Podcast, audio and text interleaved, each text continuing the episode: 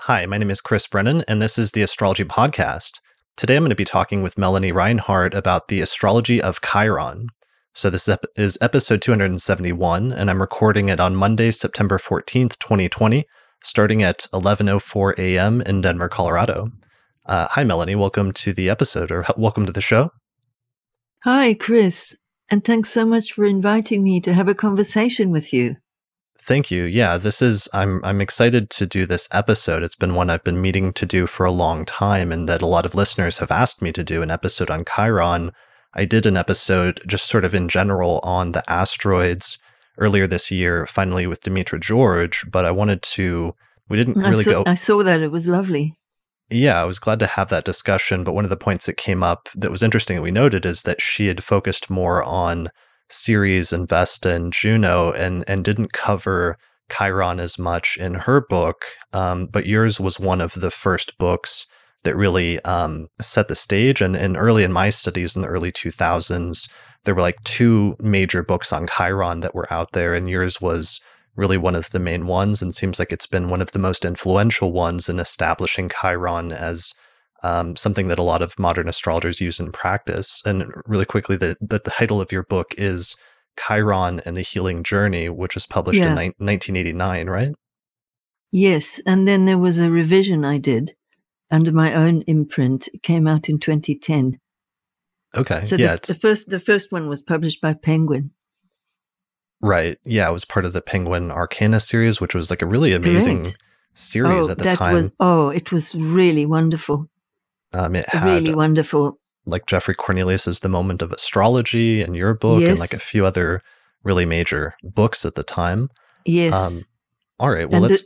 oh, go the series editor was Howard Sasportas. Oh, wow. Okay.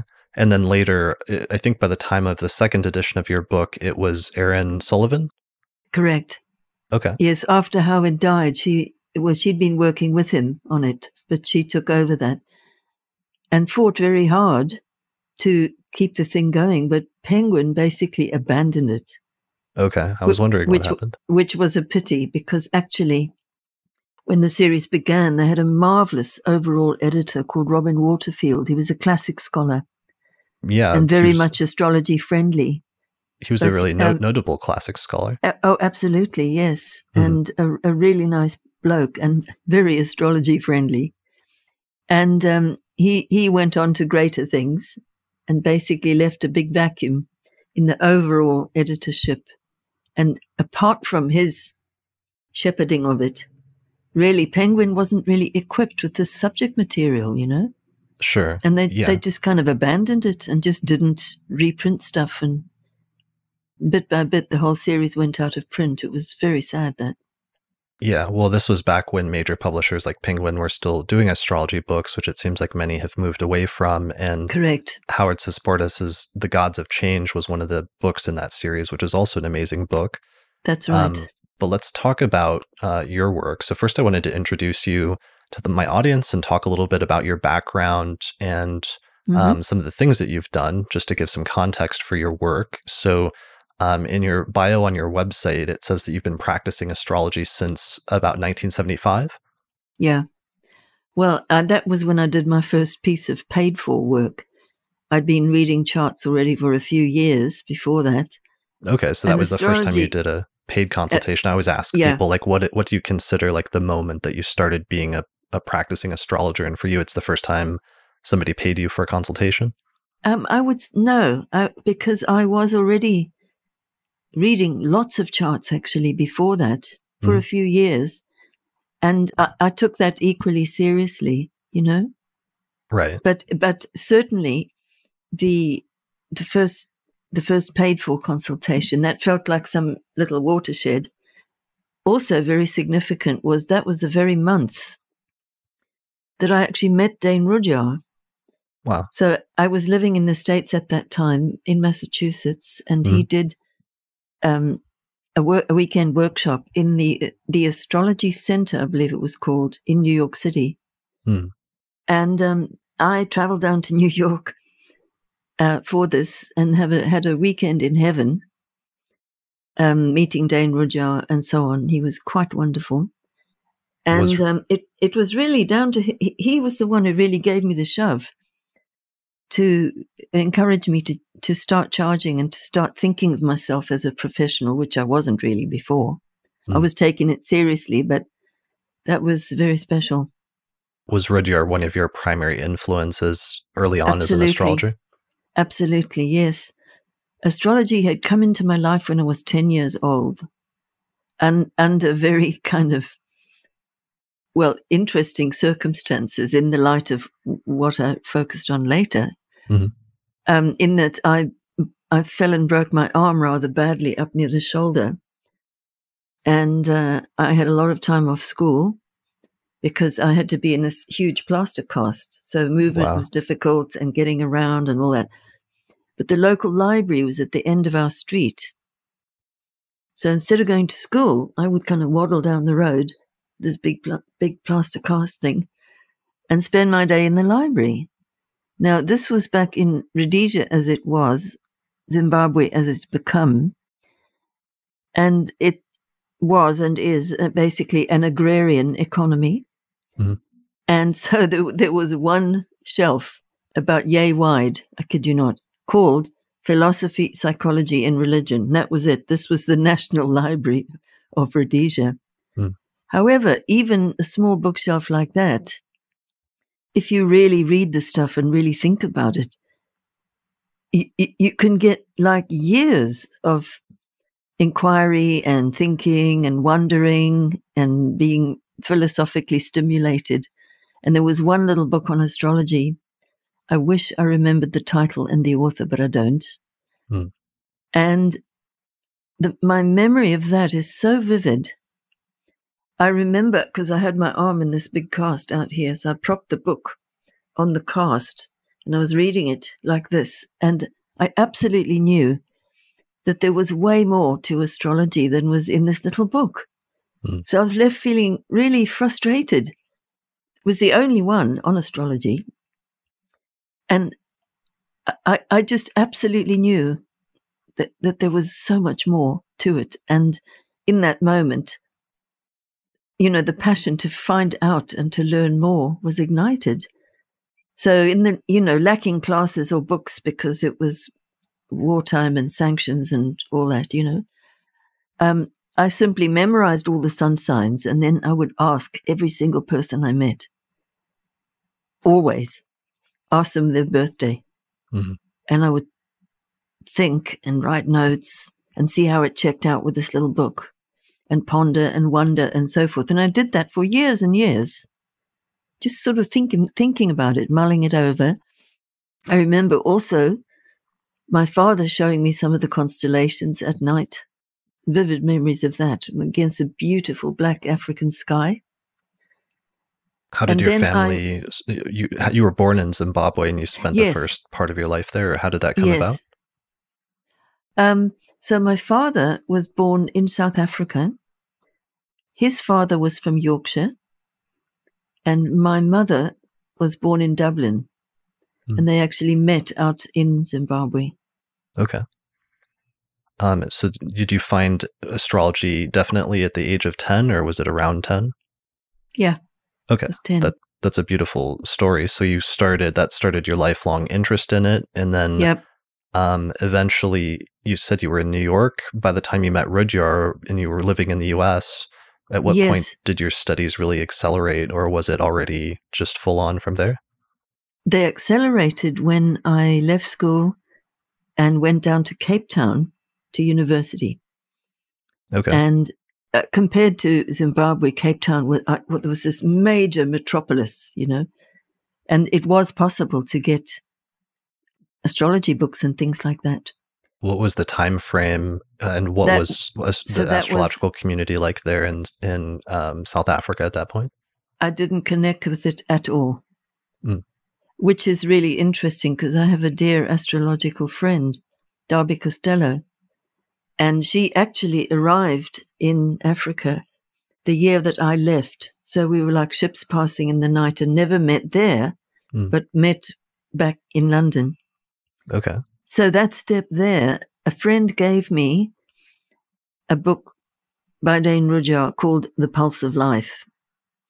for my, I think it was my 20th or my 19th birthday. And I just had this epiphany when I read it. I wept. I had just like an absolute ecstasy of connecting with the way this man thought and mm. recognizing myself in the astrology. And it was like this was what I'd been looking for. Mm. I was so inspired. And, and that connection was part of the reason why I left Africa. I, I, I didn't really know anything about the astrological community in England and how rich it was. Mm. But I knew at least I'd be able to get more of Rudhyar's books and so forth. So I did leave. And I lived for many years either living directly in or connected to a spiritual community in the Sufi tradition. And when I arrived there to take up my residence, it only turned out that the man, who, the teacher who was focalizing this community, he was only the publisher of Dane Rudhyar's work. So there was like the complete first edition hardback original wow. publications of Rudhyar, which took up, you know, a big amount of the community bookshelf. Mm, wow. And it was through him that I first met Rudhyar. And then the second time was when I went down to New York. Okay. To, it, to the workshop. Yeah. And so that was that community, the Sufi community was in the UK? Yes. Okay. Got it. So then eventually you make that personal connection with Rudhyar. He encourages you to dive into the practice of astrology, yeah. which must have been really compelling at that point if he was like your main person. Oh who, yeah. It was like astrology. it was it was like God God on high had had given me this crucial bit of encouragement. Sure. Um, so let's see. So to circle around, I'm actually I'm not sure if to jump forward. I mean, eventually, why don't we jump into our main topic, which is um, Chiron was discovered on November 1st, 1977, by an astronomer yes. named Charles Kowal. Yes. Um, and this began a period in like the late 70s and early 1980s when it seemed like astrologers started slowly getting interested in um, studying minor planetary bodies and asteroids like Ceres and Vesta and Juno. And then eventually, um, some astrologers started studying Chiron. Um, at what point did you get interested in it or start researching it? Uh, immediately that I heard about its discovery. Mm. Because it was immediate, uh, unusually, it was immediately named by the person who discovered it. Okay. Usually, a whole big numbering and naming process can go on, which can take years actually for a name to be confirmed. And um, it, uh, it has to be agreed by a committee, which is the International Astronomical Union. But in this case, um, the astronomer who discovered Chiron knew some background mythology. Hmm. And he could see um, that there was a relationship between Saturn and Uranus. And so, in that sense, um, that is part of the genealogy behind behind behind Chiron's legacy and so forth. So he named it Chiron. Okay, so because and, it... the, and the name stuck, so then it was named immediately. Sometimes it's only named a long time after, and it was only six months before Ephemeris came out. Oh wow, okay, that's quick. So he named it Very partially quick. because it orbits between um, Correct. The, the, orbits of Saturn and of Uranus. Saturn and Uranus, yes. And, and the other thing was that the, in the first Ephemerises, I forget. Oh, Tony Joseph was the name, I believe. They came out within six months, and there was an excellent introductory essay, just two or three pages. And I was very excited because it was exactly along the same lines that I'd already been thinking. Hmm. So I was interested immediately for entirely personal reasons because I knew the mythology of Chiron and the whole notion of the wounded healer was already meaningful uh, in my life. Had you already studied mythology a lot extensively up to that point, or was that a major I, piece I of wouldn't your? Say, I wouldn't say extensively, but I'd studied quite a lot. In a way, using the planets as my base and kind of digging around from that, but I'm not, you know, like a proper student of mythology, like like some of our community are. Okay. Um, so let's see. So Chiron was the first of like a new class of bodies called centaurs that are correct. discovered, which are bodies orbiting between the asteroid belt and the Kuiper belt, which is really far out there. Um, Um, no, it's my understanding that, um, well, in in the beginning, when when the when this group of Kuiper belt objects, um, or, or let me put that differently, objects that were said to have originated in the Kuiper belt were discovered, and the whole group was called centaurs. There was a flurry of attempt to define these little beasts. Hmm. And in the beginning, it seemed quite straightforward to me, and it was logical and made sense, and it was kind of obvious. So, in other words, there were a few distinguishing characteristics of these objects. Uh, one was they all have uh, very elliptical orbits. Mhm. Two was that the orbits are very steeply inclined to the ecliptic. And three, they all, with one exception I'll mention maybe later, they all cross over the orbit of at least one of the classical planets. Okay. But um, th- the sort of centaur zone, if you like, is is in between Jupiter and Pluto. So Okay. if they go in closer, like into the asteroid belt, they're not centaurs anymore. And if they go further out than Pluto, they're not centaurs anymore. So they're kind of in this zone, w- which links the outer part of the visible planets to the to the invisible planets. And to me, that symbolism absolutely speaks volumes. You know.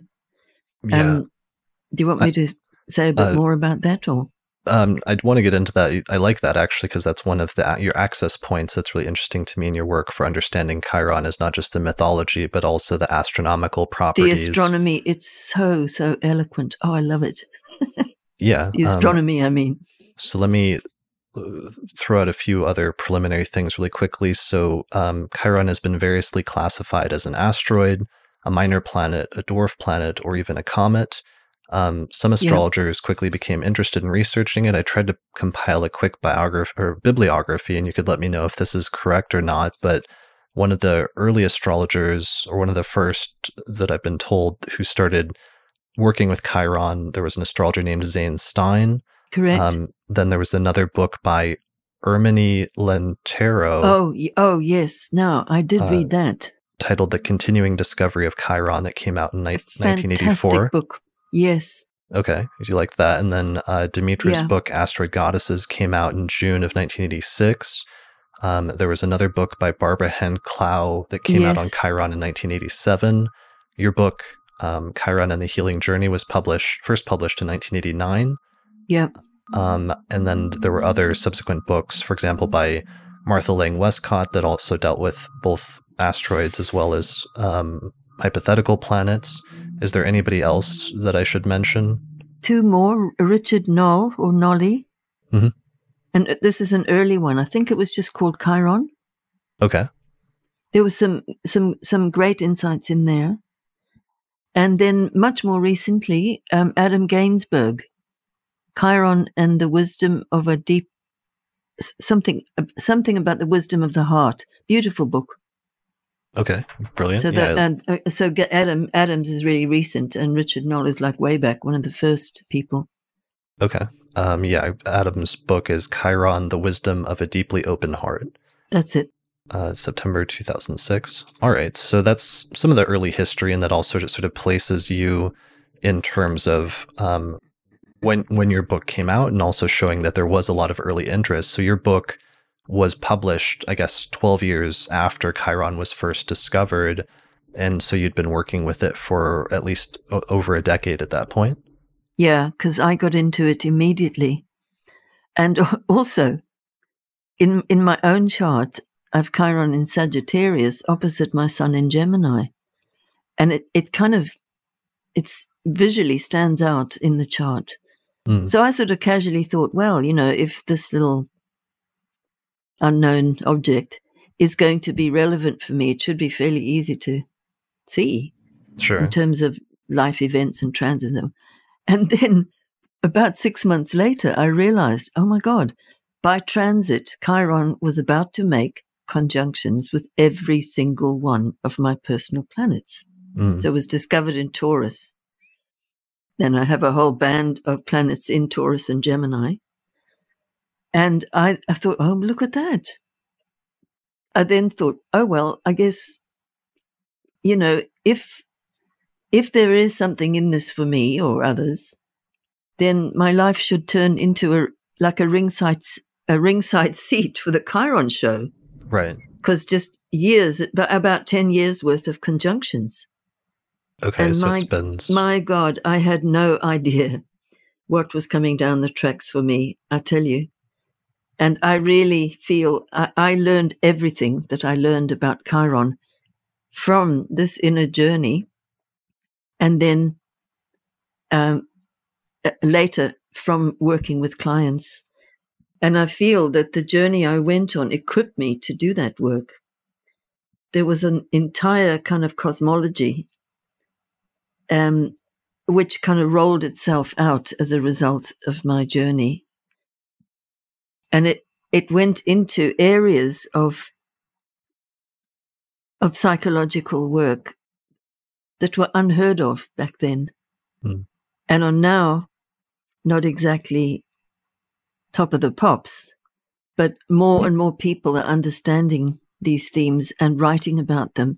So, amongst others, those include transgenerational trauma and by the same token, chan- transgenerational healing, Hmm.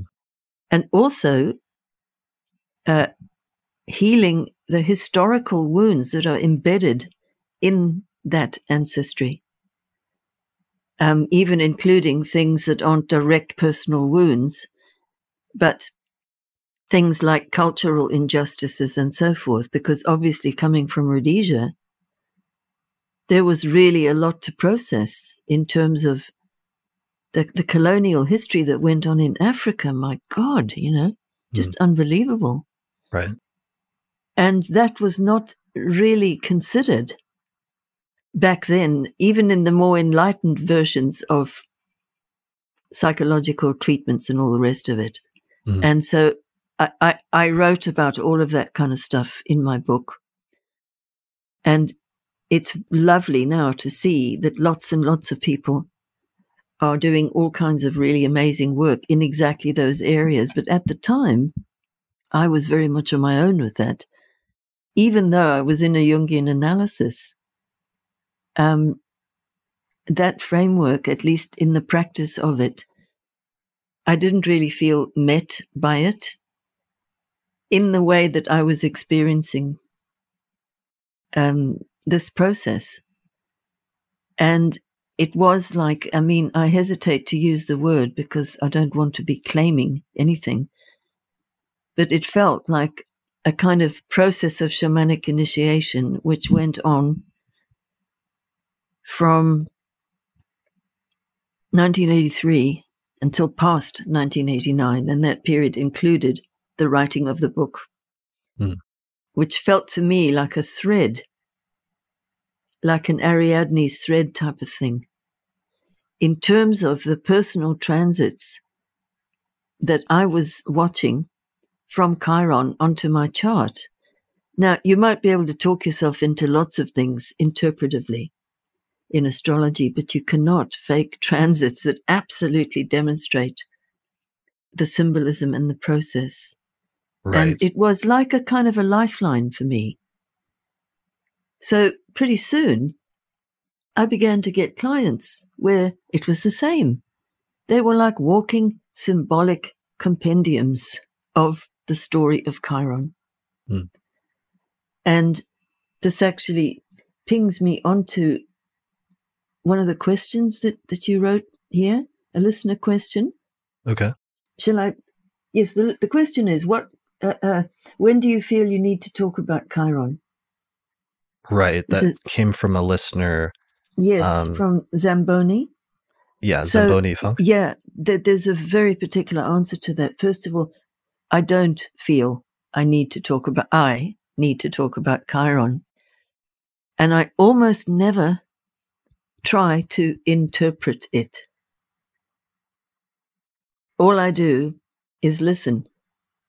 And if what I'm hearing from my client who's speaking is basically telling me a story which is so obviously within the uh, the territory of Chiron, and there I hesitated because I now very much think of all the centaurs as a group.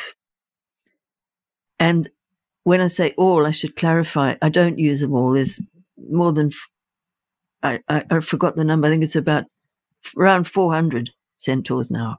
Okay. There's only about 20 of them, I think, which have actually been named. Mm-hmm. And of those, even fewer that have been researched. Me, I don't think of myself as a researcher.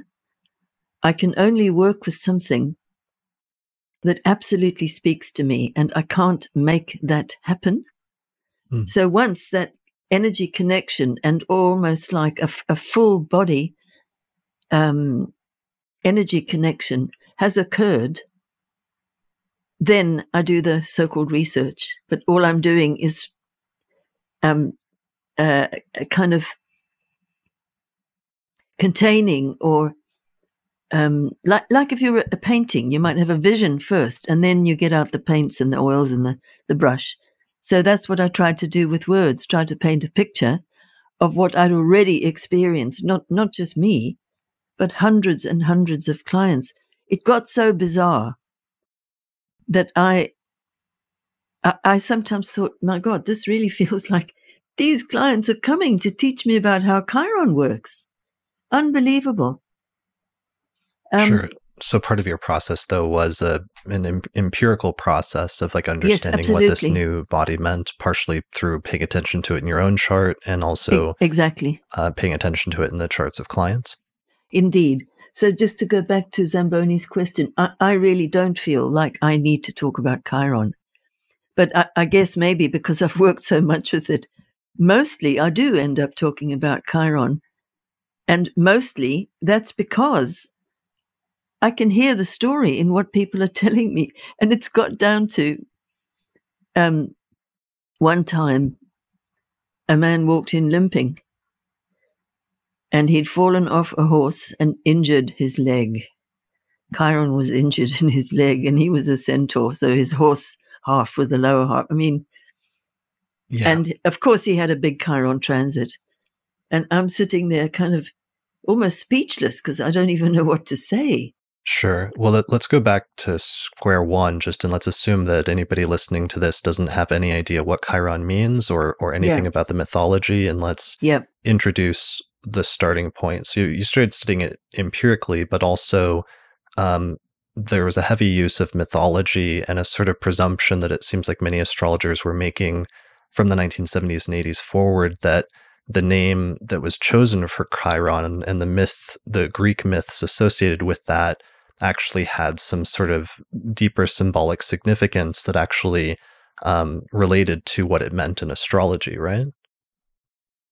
Um, yes, I think.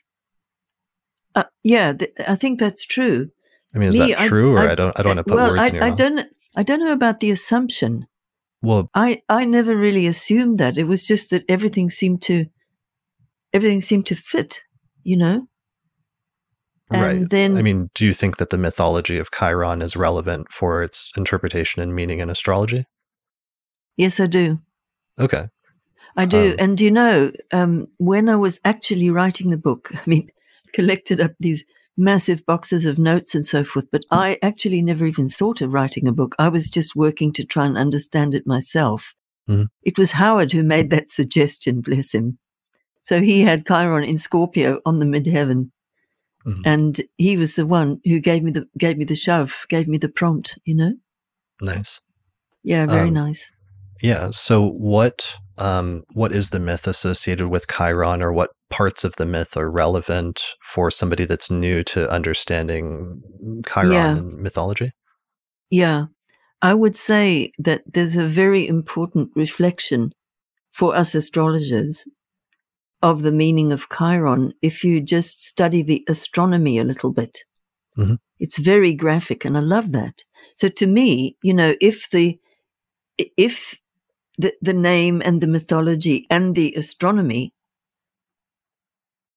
check out with the astrology that you're actually seeing, Mhm. well, you know that that's good enough for me. I know that that's why I said I'm not really a researcher. Sure. I just kind of put stuff together and, you know, um, initially that would be um, a resonance in my own process. And I don't automatically assume it's going to be of interest to anybody else. It's Mhm. usually a really long time before I have researched it and then begin to share it and so forth because essentially the other centaurs that I work with, I don't I don't work with all 400 or something of them. I only work with four. Um, but each of them I learned about in the same way and ongoingly, you know. right. Um, I, so no, I think I yeah, I can let, let me um, answer your question more directly. So we see that Chiron and the centaurs occupy the zone in the solar system that goes between Jupiter and Pluto. Mhm.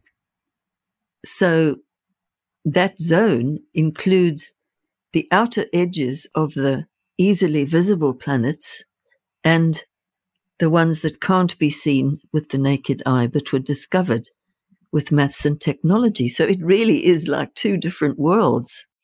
They cross um, to and fro um, between these two worlds, the visible and the invisible. Mm. Now, that absolutely speaks volumes because we all know what the visible world is, at least at the level of the senses. And the notion of the invisible worlds, wow, that contains so much. It's our own internal experience. It's what's known as the unconscious in some systems of psychology. It's the spirit world. That's a more ancient um, and indigenous kind of a cosmology. But it's totally part of the human experience. It's just been pushed out and derided and oppressed for so long that people don't believe it, don't believe in it, regardless of the fact that many, many people do have experiences of the spirit world through their dreams, through reveries, through spirit visitations, etc., but they probably don't speak about it, afraid that people think they're mad. Mm. Likewise, people can communicate with animals. This is a natural thing. Uh, like any gift, it can be more developed in some people than others. But actually, it's natural to be able to communicate with animals. And this is a very, very ancient thing. Communicating with plants, same thing. Um, there's a whole range of wonderful um, um, flower healing essences. There's almost like all over the world, people are now they're reviving the way of using plant essences, and the way it's done is through a communion, uh, where it's like you know you speak to the spirit of the plant, or more accurately, they speak to you. Now you see, it's that kind of consciousness that Chiron brings to us. Some people are very at home in that, and others are frankly terrified and don't want to know. Fair enough, you know. So, this notion of crossing the borders and connecting different dimensions of experience between the living and the dead, between the animals and the human, between the past and the future, whatever, and making that bridge. I mean, in Barbara Hand Clow's lovely book, she calls Chiron the Rainbow Bridge. And, and I think partly it's this astronomical symbolism that evokes that, uh, uh, that evokes that. So, So- Chiron, Chiron acting as a bridge and bridging two worlds or two Exactly. seemingly Yeah. unconnected um, Yeah. areas, and that partially is also reflected in the astronomy, as you described, Exactly. as well as in the mythology of Chiron being like half human and half animal. Exa- exactly.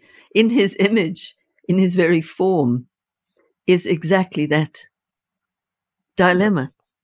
Okay. You know? And what is the, for those that don't know, why what that means in terms of Chiron being half human and half animal. Why is that, or what is the myth associated with that?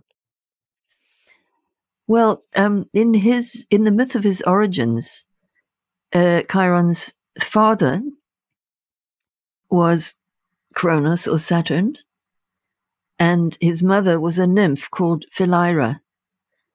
And at the time Chiron was conceived, both these, um, well, uh, Saturn was a, was a, a, a god, a member of the Olympian gang, and Philyra was a nymph. But like gods and demigods often can shapeshift, so both of them had shapeshifted into being in their horse form.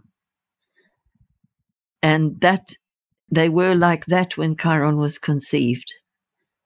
So when Chiron was born to Philyra, when he came out of the womb as half horse, she was completely horrified and prayed to the gods to be made into anything other than what she was, namely the mother of a monster as she saw it.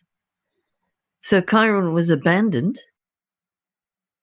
and in the time honored manner of myth and legend, was found by a shepherd and rescued from certain death and taken to the great god Apollo, who became his foster father. So he was mentored and fostered by Apollo himself, who taught him numerous skills, like Apollo was also associated with healing. Very significantly, both he and his sister were said to both send and cure plagues. Hmm. And um, yeah, he, he was Chiron was taught all kinds of survival skills, and in a sense, he had almost like one can imagine the, uh, the kind of initiation rites appropriate for a young man, young hero, whatever. And there was an incident where um, some of the more unruly centaurs, the the ones that have they don't have any Olympian any Olympian ancestors. They're they're more like a, a seething, uncontrollable mob that used to rampage through towns and take wine and steal it, or take brides and steal them, and they're they're an image of just a raw, unbridled, um, vital force. Um, so those are the centaurs with without any particular Olympian legacy mm. or ancestry, and uh, they they often used to fight. So in one of those fights, Chiron got wounded by an arrow from Hercules, who was often there, there's a lot of friezes st- statues in the British Museum, some of them from the Parthenon, depicting the battle between the Lapiths and the Centaurs. And Hercules was often involved in those battles. And it's like the kind of time honored battle between the so called civilized and the so called primitive. So, so evocative because, of course, a lot of that description rests on projection. Anyway, Chiron was wounded in the leg, depends which version as to where, but it's either the thigh or the knee. Another centaur was wounded in the foot, but that's another story. And because the wound was poisoned, he couldn't heal it. And as a demigod, he couldn't die. And so he lived, and I think it's, it's either Apollodorus or Hesiod who gives the figure of 900 and something years that he lived in mortal agony, mm. unable to heal his own wound but becoming a great mentor and wise man and healer himself in mm. the process. And then eventually, um, he changed places with Prometheus. Um, Prometheus, you might know this story. He was chained on a rock because he had mocked Zeus probably not a very good idea, but that's what he did. Sure. And it's a really interesting story, but too long, I think, to go into here. Mm-hmm. Prometheus is mainly known as the fellow who stole the fire from the gods. Mm-hmm. And, you know, that's like a comic strip version of it. There's a whole background thing, which is really thought provoking, very interesting. And that part is in my book. Mm. But anyway, um, the notion of changing places with somebody, that's like the phrase walking a mile in someone's moccasins. You know? So it's awakening of compassion when you can really really do that. And so this was what freed both of them from their suffering and chiron was able to die meaning become immortalized in this context um, in the constellation of centaurus or some say sagittarius um, there's some scholarly discussion about which of those two co- constellations best portrays the storylines. And it does seem that Centaurus uh, looks more like um, the insignia or, or, the story around Pholus. But um, what is very interesting is that the two centaurs, you, you can they're not that far away from each other. I mean, in sky terms, of course, it's like miles, but if you look on a star map, um, the two centaurs actually look or point their arrows towards the scorpion.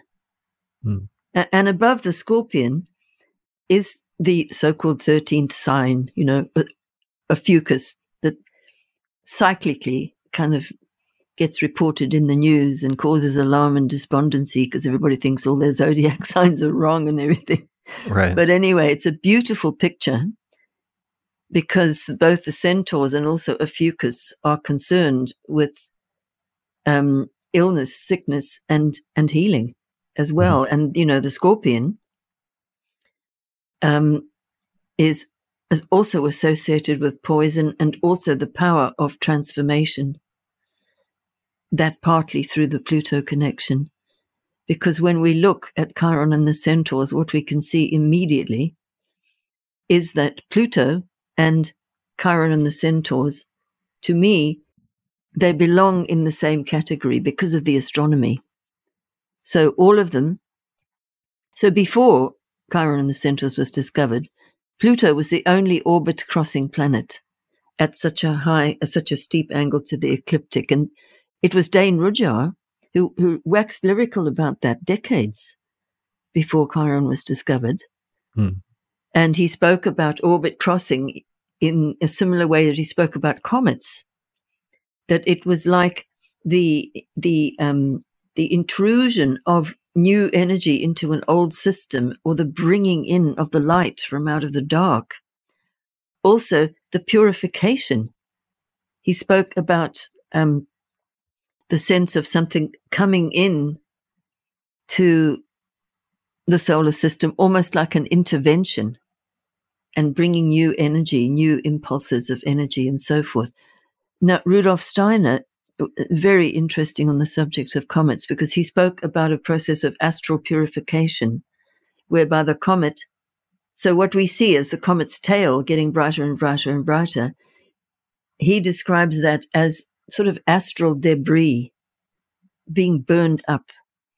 And so, like purifying the solar system as it goes. Very interesting. Mm. So, temporarily in 1970, 19, uh, uh, 1987, 88, or maybe a bit later, there was just a short period where um, Chiron got a comet classification because right. they thought they saw a tail that was brightening, but it didn't really come to much. Now, what's so interesting about Chiron? It keeps on being reclassified. I think it's now settled because he's he's now the chief chief centaur of the centaur ga- um, gang, you know.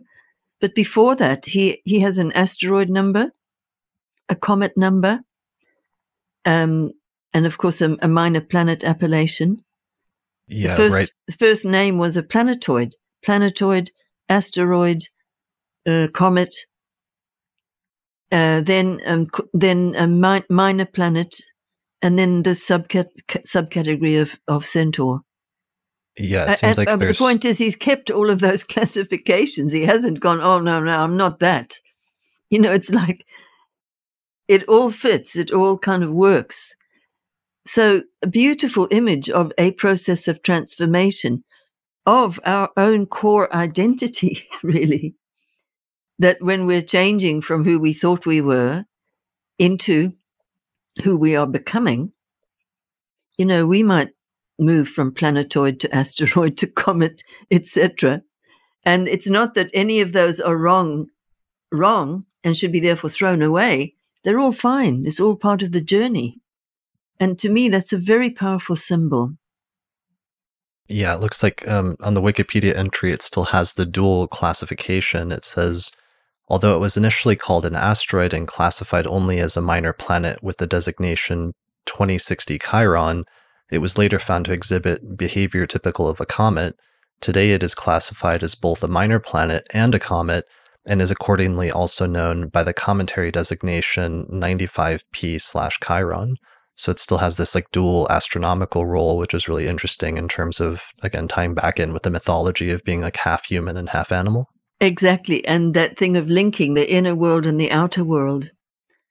Um, and yeah, so, so all of the above really speaks volume, volumes.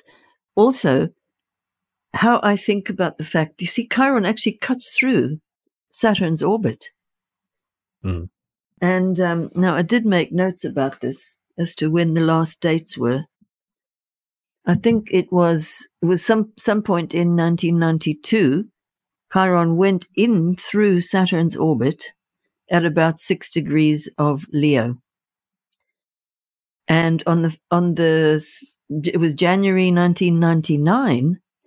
It came back out through the portal of zero and some minutes of Sagittarius. Mm. And it will come in and out through those two signs for quite a few passes still. So it has a 50 year orbital cycle, right? That's right. It's just just over 50 years, but fairly even. Mm. Sort of between 50 and 51 ish, but you know, pretty that's pretty um, regular. Mm. Whereas, of course, because of the eh, orbital eccentricity, you can't divide up the Chiron cycle neatly like you can Saturn and say, oh, well, roughly every seven to nine years, you know, you get a big, a big phone call from Saturn. You know, you can't do that with Chiron, Chiron because the first square can occur any age from, I think it's about five when I was researching this. You can get it as young as five years old, or you can get it in your early 20s. Okay. So it depends on which, si- which sign Chiron is in. So it, um, um because of its highly elliptical orbit, it's more like a an oval rather than a circle, and it exactly. moves through moves through some signs of the zodiac very quickly, like Virgo and Libra, in about two Correct. years. Correct. Wh- whereas it moves through other signs like Pisces and Aries very slowly and takes eight years. Correct. Absolutely right. And there, you can see that because well, Chiron actually moves through the orbit of Saturn physically, and then at the at the aphelion, in other words, its furthest distance from the sun, it goes way up to Uranus, but doesn't actually cross its orbital path. Hmm. It goes into what's called, what, what's rather confusingly called the sphere um, of Uranus. It goes to the inside, um, but not actually right across the, the mean average orbital path. And so, so there it's, you know, it's kind of really obvious because Chiron takes I mean, Saturn takes roughly two and a half years to go through uh, one sign, and Uranus takes about seven to eight years. Likewise, when Chiron's really near Saturn uh, um, or inside Saturn, it'll go really quickly through its signs, and uh, when it's approaching the aphelion, it'll be it'll be long, like Uranus, seven to eight years. You see. Okay. Um, so let's see. So going back to the um, the mythology, it seems like two of the main some of the main keywords that astrologers have developed, especially from mythology, are ideas of Chiron being the wounded healer and that being like a major rec- uh, recurring motif that astrologers use when they're discussing Chiron. Yeah.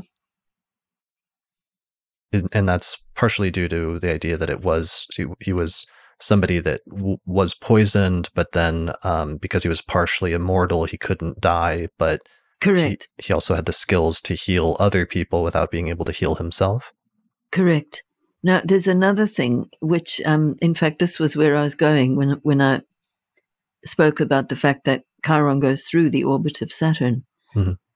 Um, to me, that particular astronomy also tells us something when when we link it with our knowledge of astrology. So, if we think of Saturn as established structures, I mean, obviously, the that's that's not a keyword description of Saturn, but the meaning of Saturn includes reference to the established structures. You know, history, tradition, the status quo, what we take for granted. Also, our psychological patterning and defenses, whether they're known to us or unknown to us, and so on. And so when we're in a process of change, it's very painful for the ego. Even if it's a change we've been working for or intending or working towards, it can still be very, very painful when you really take yourself to the edge of your structures. It, as you get to know about them, it can be exceptionally painful. And so there's a way in which this endless looping around that Chiron does through the orbit of Saturn, through the orbit of Saturn, it makes me think of kind of kneading bread or digging in the garden or something. Something has to be cultivated. And I think there is where the theme of the heart comes in because it, you know, in many different traditions, it's pointed out that the heart be that the simple feeling human heart or the heart chakra with its internal energy connections, that is the place from which opposites can be reconciled. And hey, a clear pair of opposites is Saturn and Uranus. So the status quo and that which turns the status quo upside down, including internally. So that can be a shock of any kind including just the regular ordinary shocks that we meet through our life in the process of growing up and becoming socialized and all the rest of it. And so Chiron kind of goes looping through and connecting the visible and the invisible in a process of kind of spiritually maturing. So that may or may not uh, have anything to do with being sick or ill or wounded per se, mm. but it might do. There's a there's a correlate to that, which is that many people experience major, major awakenings as a direct result of illness and physical suffering mm. and wounds of various kinds. It's incredibly common. Um, I'm sure all of you listening would pro- probably know at least one person, probably several, who've had those kinds of experiences you really, you really are taken right out of the familiar, visible, known world if you have an experience of very severe pain. And if you work with that in whatever way makes sense for you, it can really, really be like your teacher. Um, and as that has been very much part of my life, um, I think that's also one of the one of the reasons I resonated immediately with Chiron because um, this m- might sound a strange thing to say, but I almost feel like the the path of working with suffering, our own or others, it, it is a particular kind of spiritual path there are lessons we get from our own illnesses and physical sufferings as well as emotional sufferings that we don't get in any other way. Right. Like so, empathy is a really major component that sometimes comes from suffering that I've been thinking about lately in reading yeah. one person's biography is that his repeated um, instances of loss in his life had allowed him to cultivate a sense of empathy that yes. he might not have had otherwise. Exactly right. Exactly right.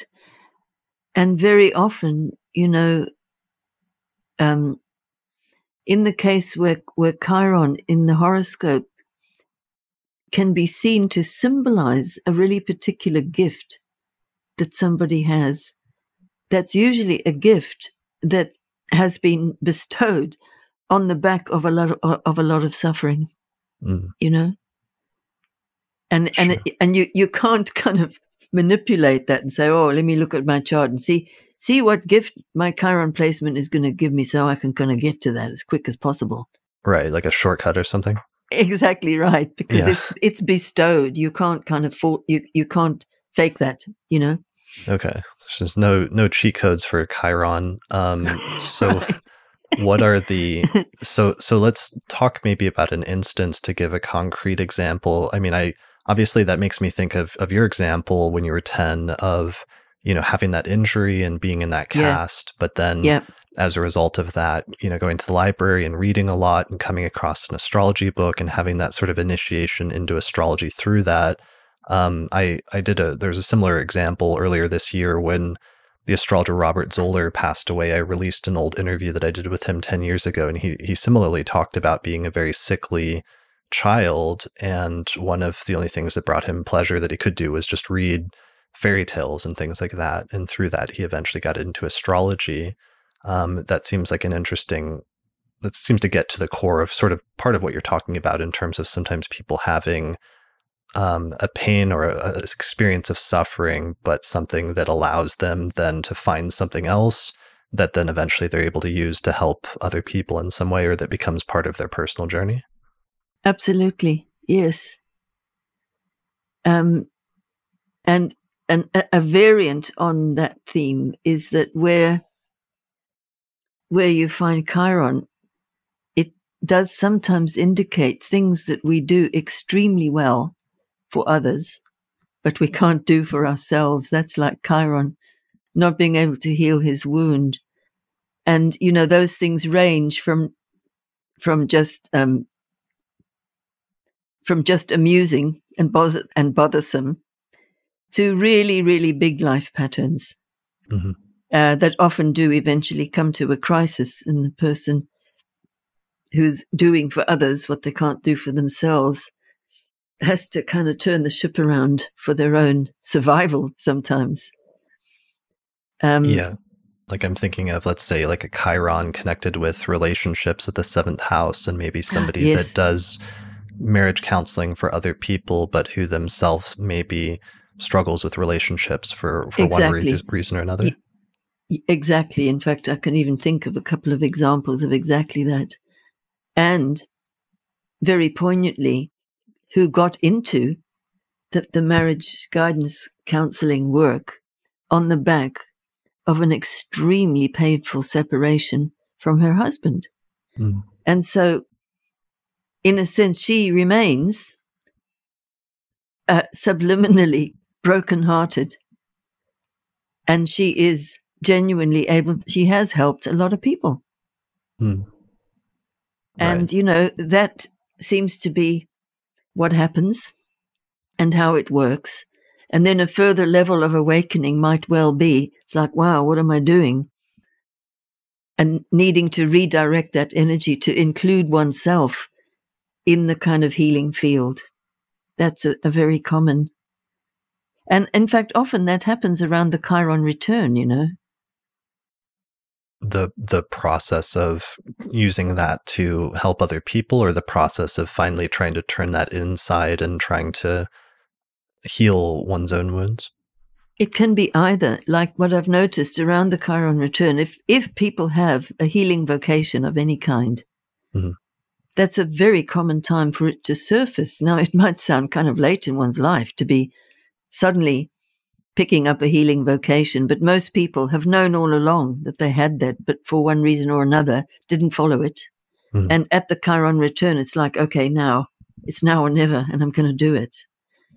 The, the other variation is that people who have already been working in any of the fields of healing, I'm using that in a very broad, generic way, it's not uncommon for them to get to the Chiron return and either give it up completely or retrain in a parallel but similar field or take a slightly different road within what they're doing, like maybe decide to write a book or become a trainer, etc.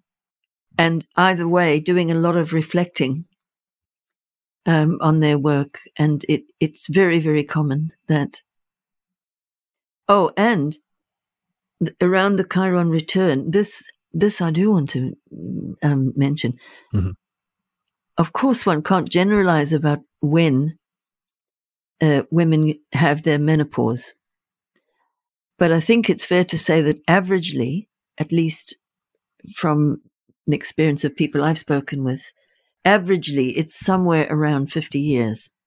Mm.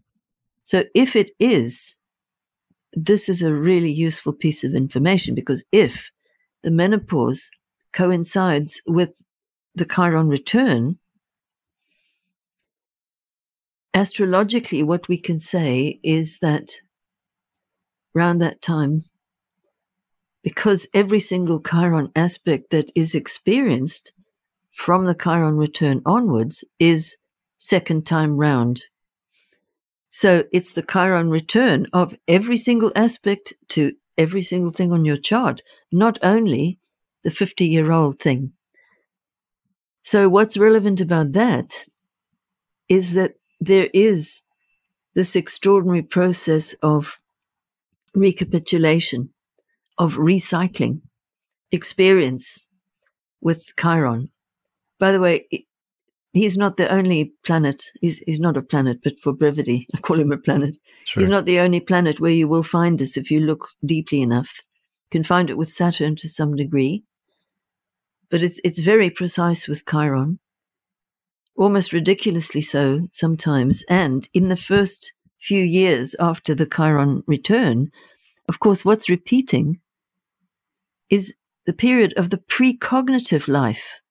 So after birth, and before we've learned to speak and, and, and walk. So the memories from those times, most people don't remember much from that time at all because it's literally like as we begin to speak and move, uh, it changes the wiring of our brain um, to the, the cognitive stage. And those memories are often present or can be retrieved if necessary or occur in dreams, whatever. But the really, really early stuff, even including prenatal, um, it's like the Chiron process opens the door on that to the extent that it, that it might be needed in one's process, meaning there might be patterning that originates back there that is still holding you back or that you are still hurting from or you don't understand. So the Chiron process, if you meet it in a very straight up way with healing practices, meditations, etc., which give you the chance to open your consciousness wide enough to really, really experience what's there, even if you don't understand it. It is amazing because it's like the veil is pulled back and you get to see and feel and know absolutely what was going on. And by the way, this doesn't stop. Uh, that will go on for the rest of your life. Any of you who on who are on a journey of awakening or healing, um, you you will find that this Chiron process I'm talking about is it's a major accompaniment. It's like having our friendly centaur coming along with us in our process, you know and the way that you work with your own process pretty much guaranteed to change around the Chiron return. Because pre Chiron return, most of us, all we want is just fix it. We want to fix it and be normal or be whatever it is we think we should be, but just to fix it. Mm. And for many people, it's only once the Chiron return has happened that we really get to understand wow, this whole journey is truly about accepting what is. I know that sounds like a cliche, but think um, think of the of the heart theme with Chiron. Also, a little mythic detail. There, there was this bird called a griffin, which used to peck out the liver of Prometheus every day, mm-hmm. and then it would grow back again in the night. And so there he was, chained as, as if it wasn't enough to be chained on this rock. He had this bird pecking his liver.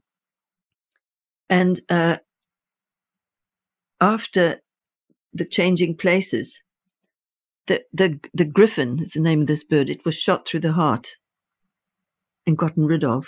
So that's even symbolically, it can be like that's a, a nagging, self critical voice that we have to work with in some way or another in, in our process. And it's as if around the Chiron return, the whole energy of all that starts to change. And it's as if healing begins to occur on whatever level, that including making contact with the right, the right healer, the right, um, of whatever persuasion, meeting somebody who has a really important clue for you in the form of a book or a healing practice and so forth. And you can feel you're on the stream of healing. And it's a tremendous grace. Yeah, and I think makes... it, and you know, it's this shift from I just have to fix this to recognizing that in fact our whole life is a he- healing journey and becoming more and more skilled and more and more gracious and empathic about how we meet that. Uh, that's what brings also the gift of healing to other people. So that's how some of the ways I would understand this notion of the wounded healer. That's that's brilliant, and that makes sense. Just because it's only after that first fifty years that transiting Chiron has done a complete lap all the way around your chart, and you've experienced all the possible aspects and permutations yes. of Chiron's aspects, both to its natal position as well as to other planets in your chart, that you can really look back and reflect on that full cycle and, and understand it. Exactly. Exactly. Um, so, but oh, that- oh, oh, and uh, I missed a link here, an important one. Um,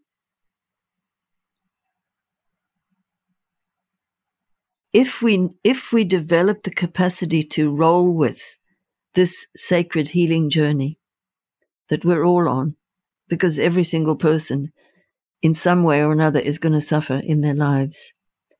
And it's not just about fixing it. It's about the compassion to let the energies roll in the way that they need to, if that makes sense. Mm. Now, I've noticed that around the menopause, um, women who do have that kind of a practice, have cultivated that or are starting to, seem to have less symptoms of you know, terrible premenstrual tension or mood swings or night sweats or any of these things.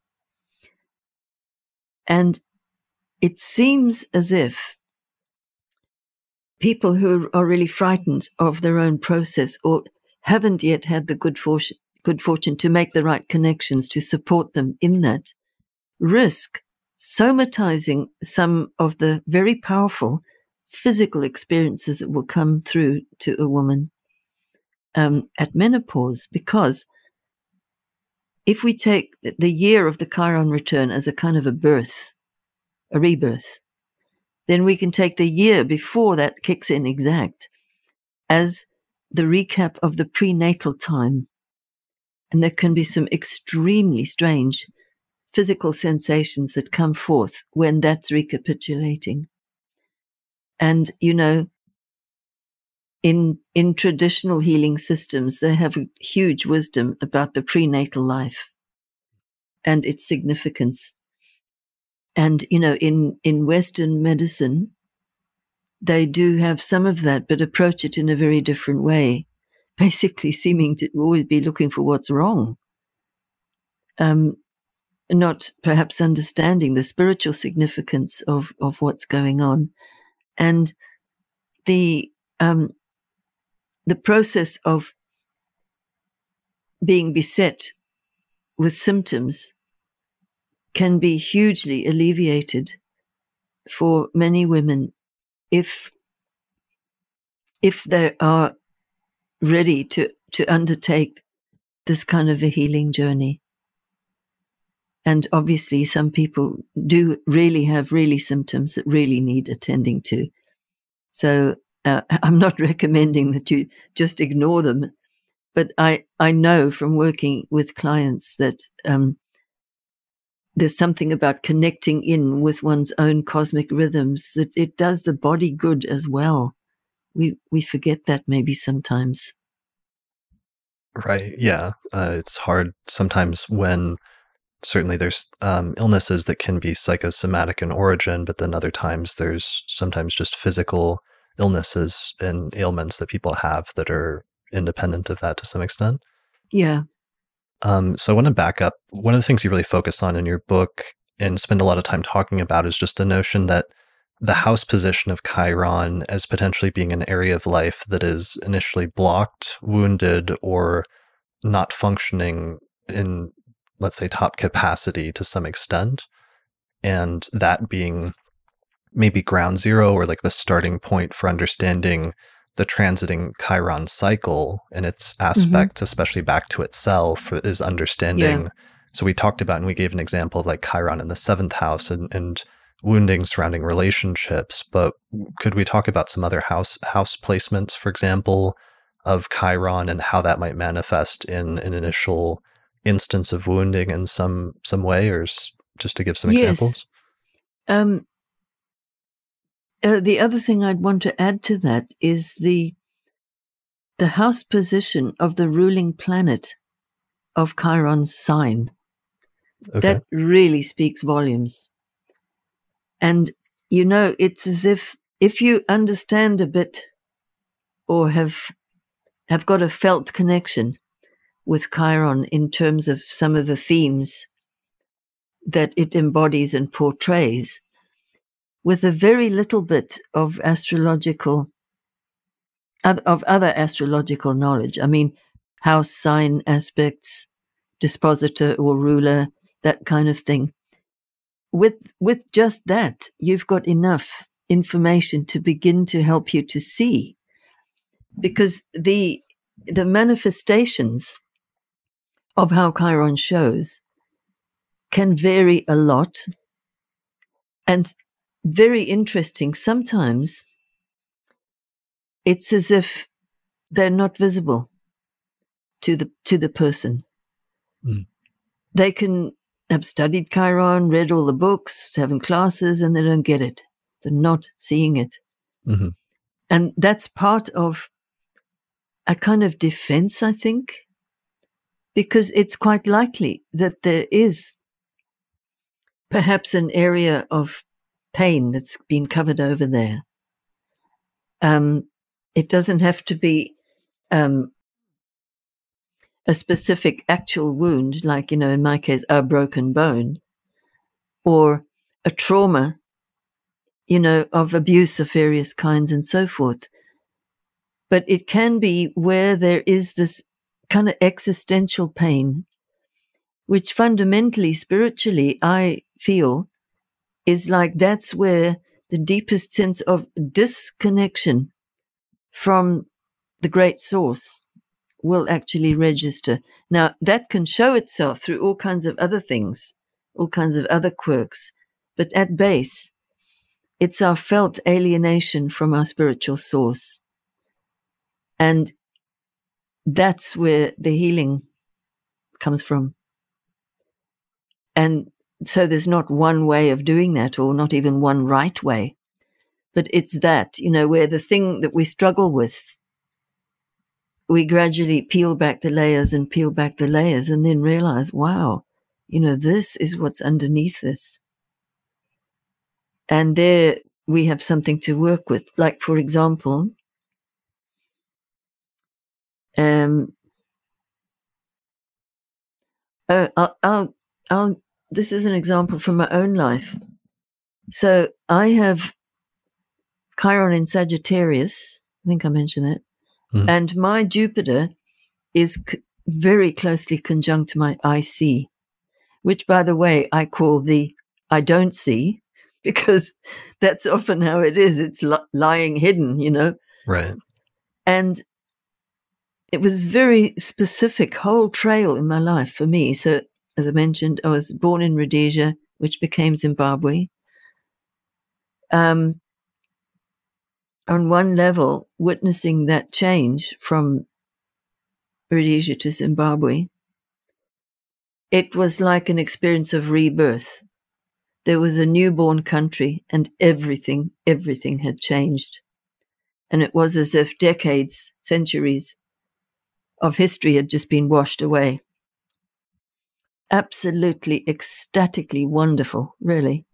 Had so many is so many interesting experiences, learned so much, etc., etc. Now, when things started to go wrong in Zimbabwe, I can't begin to tell you what I went through.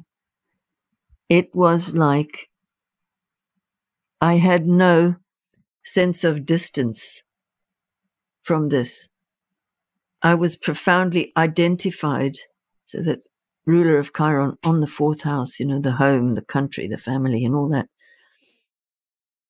And I cried endlessly. I did rituals, I did all kinds of things. And then it was at one UAC, I had a conversation with the wonderful astrologer Branka Stamenkovic. You know her? Mm-hmm. Mm-hmm. Yeah. And she said to me, um, she said, one thing, I can't do the accent, you'll have to imagine it. She said, one thing you and I share, it's homeland pain. And she said, people who haven't lost their homeland, as she had, said, they can't understand what this is. But she said, you understand it and I understand it. It's called homeland pain. I never forgot that. And it's as if once I identified that, there was a long, long period of needing to work inwardly to reclaim the energy of necessity that had been invested in that. Um, and so I tend to get a lot of clients who have homeland pain, um, or who have worked with very painful issues to do with uh, either they are mixed race or there's an issue there about um, ra- racial origins and how they feel about that and so forth. To- very, very fourth house, all of it. So that's the ruler of Chiron in the fourth. Yeah, I have. It's one of the things, even though I don't work a lot with asteroids, um, it's not that I don't believe in them because I have Chiron conjunct the IC. And while it's not the only thing in my chart that would indicate this, and you can see it traditionally or classically as well, but having Chiron conjunct the IC, uh, losing my father at the age of five to cancer, and that oh. being like an early experience of just like, let's say, you know, loss of a parent as being like an early Chiron type experience of wounding or what have you, I could identify with that. I mean, there's other placements like having the sun conjunct Saturn or other things like that that are also relevant. But it's interesting how the asteroids can layer on additional nuances of interpretation. yeah, in additional detail. Mm-hmm.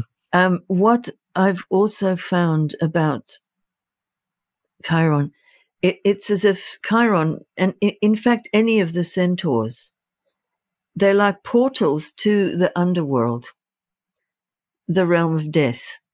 So at, at one or other point in our lives, all of us become aware of death and physical mortality. Mm-hmm. And with Chiron there in the in the fourth, I would imagine that it was that very young experience of loss just may have opened the doors to that, uh, whether or not the rest of your family spoke about it in those terms, you know? Right. Yeah. Um, so that, I mean, those, so those are really concrete examples of, like in your case, like your you know place of origin and and um, living situation and homeland, and also ideas of um, ancestry and things like that as other fourth house topics, or for me, Exactly. concrete things of like parents. Um, if we are talking about other houses, uh, the first house seems a little obvious that it could be more bodily issues or struggling with um, Yes. hel- health or illness issues, perhaps. Indeed, indeed. It's often with Chiron in the first house, um, the, the person is often engaging with their own sense of woundedness, whether it's obvious or not. I mean, some people even might have a physical deformity that they even might successfully hide, but which limits their life. And things like that is often very specific there. Hmm. And then if it's Chiron in the seventh house, that can be a theme where the person is always looking after other people. They might have even made a profession out of it. Mm. If not, it's something to be curious about because there is, you know, the, um,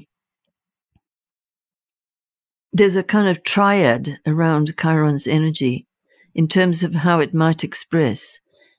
There's the healer, and there's the the one who is afflicted, and then there's also the one who does the afflicting. Hmm. So, like that, I forget the name of the guy who did this. This, this is back from the 1970s now.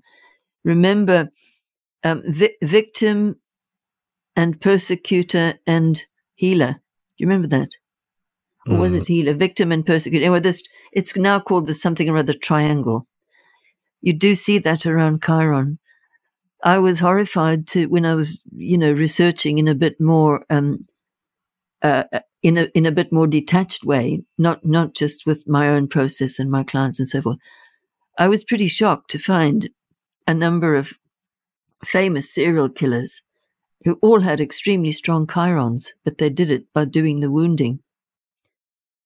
And it was really then that I really began to understand how, in the main, people who wound do so on the back of their own wounding.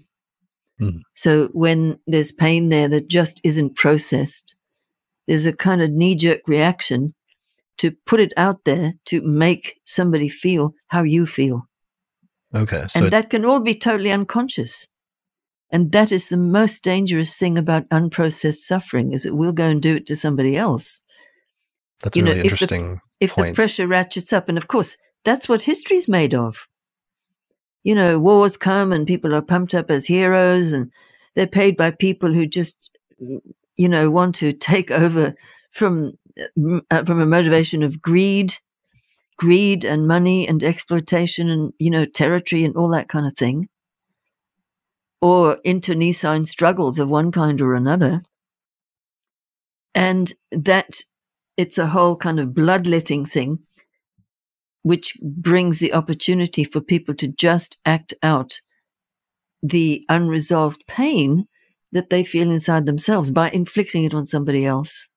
That's a really interesting point. So it means, uh, in terms of chironic wounding, not everybody's going to like grow up and, you know, take that that wound and then like become a shaman and start helping other people. Some people are just going to um, become the one who does that to other Yeah. people in a negative sense. I looked up the triangle and it looks like it's called the Karpman drama triangle, and the th- the three pieces are like the victim, the rescuer, or the That's it, persecutor.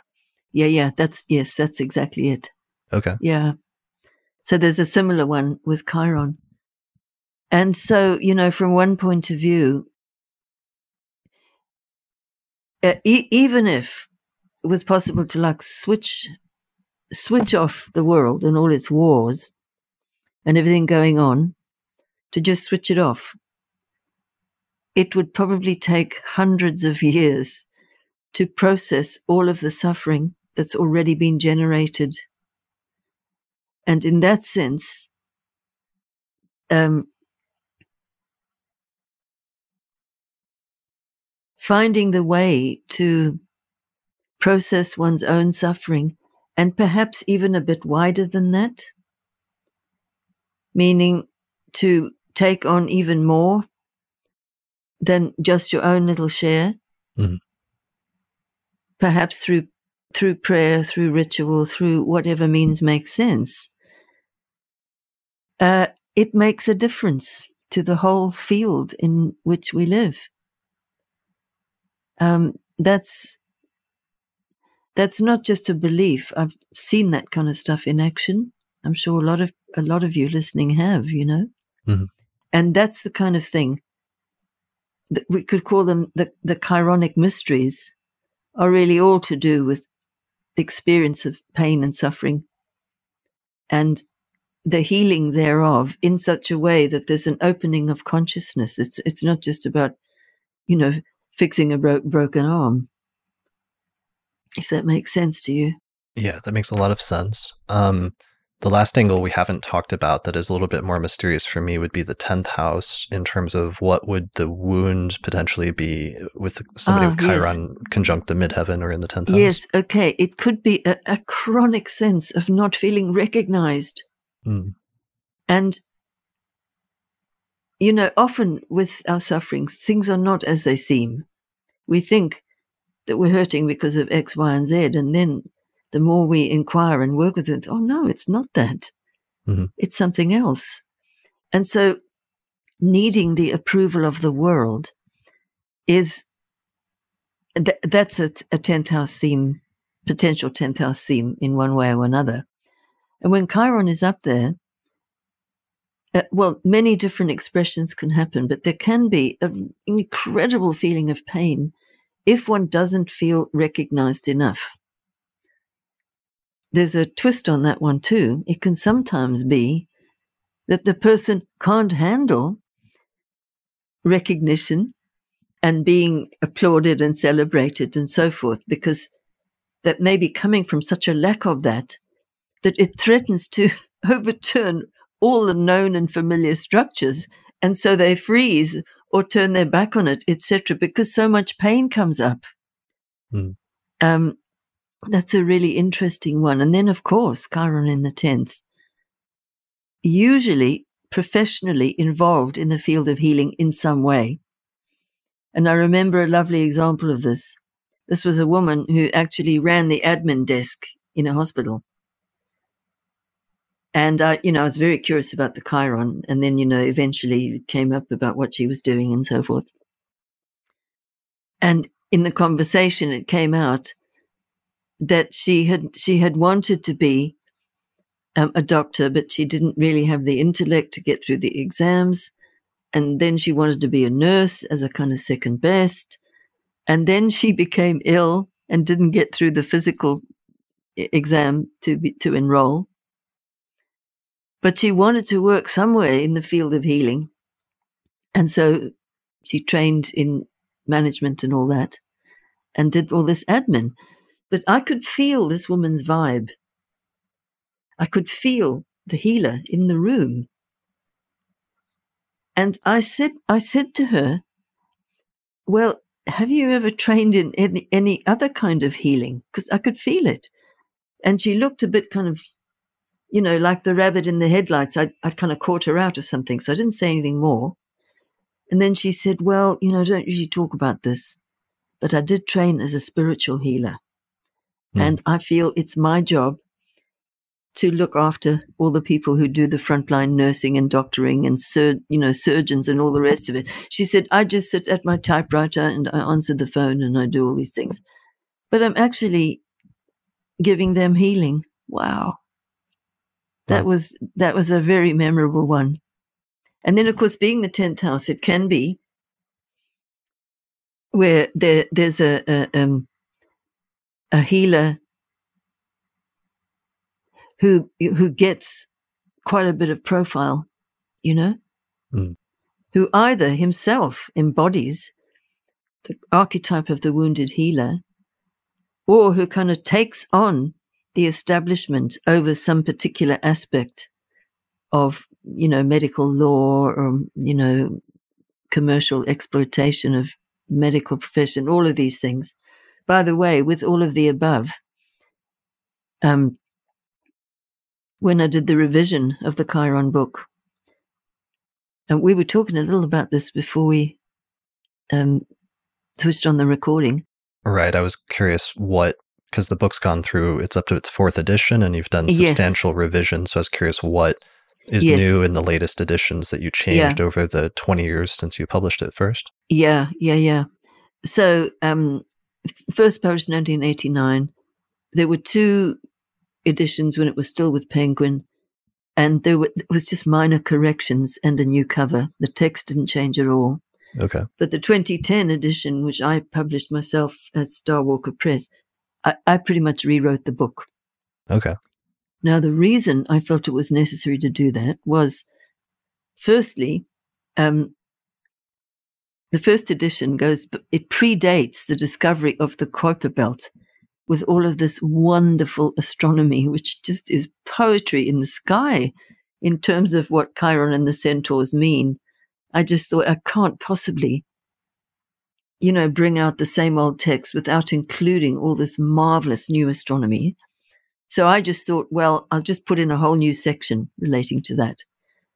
Then I started just doing a kind of proofread thing because as you as i'm sure you know you can never proofread a book enough. Right. Doesn't matter how much you do you always find mistakes. Okay. Yeah. So in section 4 which was called is called spirit of the age i realized two things.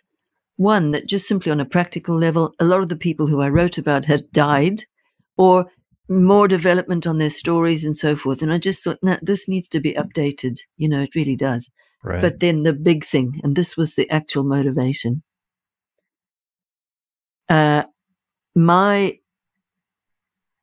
hope, vision, feeling when I was writing it the first time, so now we're going back to the 1980s, was given what Chiron represented in the field of healing. And it had like emerged now with with the name of the wounded healer being tagged onto a celestial body Mm-hmm. So I thought, surely now this must represent the flowering, the, the rise and the flowering of so called alternative medicine, mm-hmm. because it was really burgeoning during those times. So many people being trained in so many interesting indigenous techniques, whole schools of things like osteopathy, um, you know, traditional Chinese medicine, just a whole range of wonderful different things to do with health.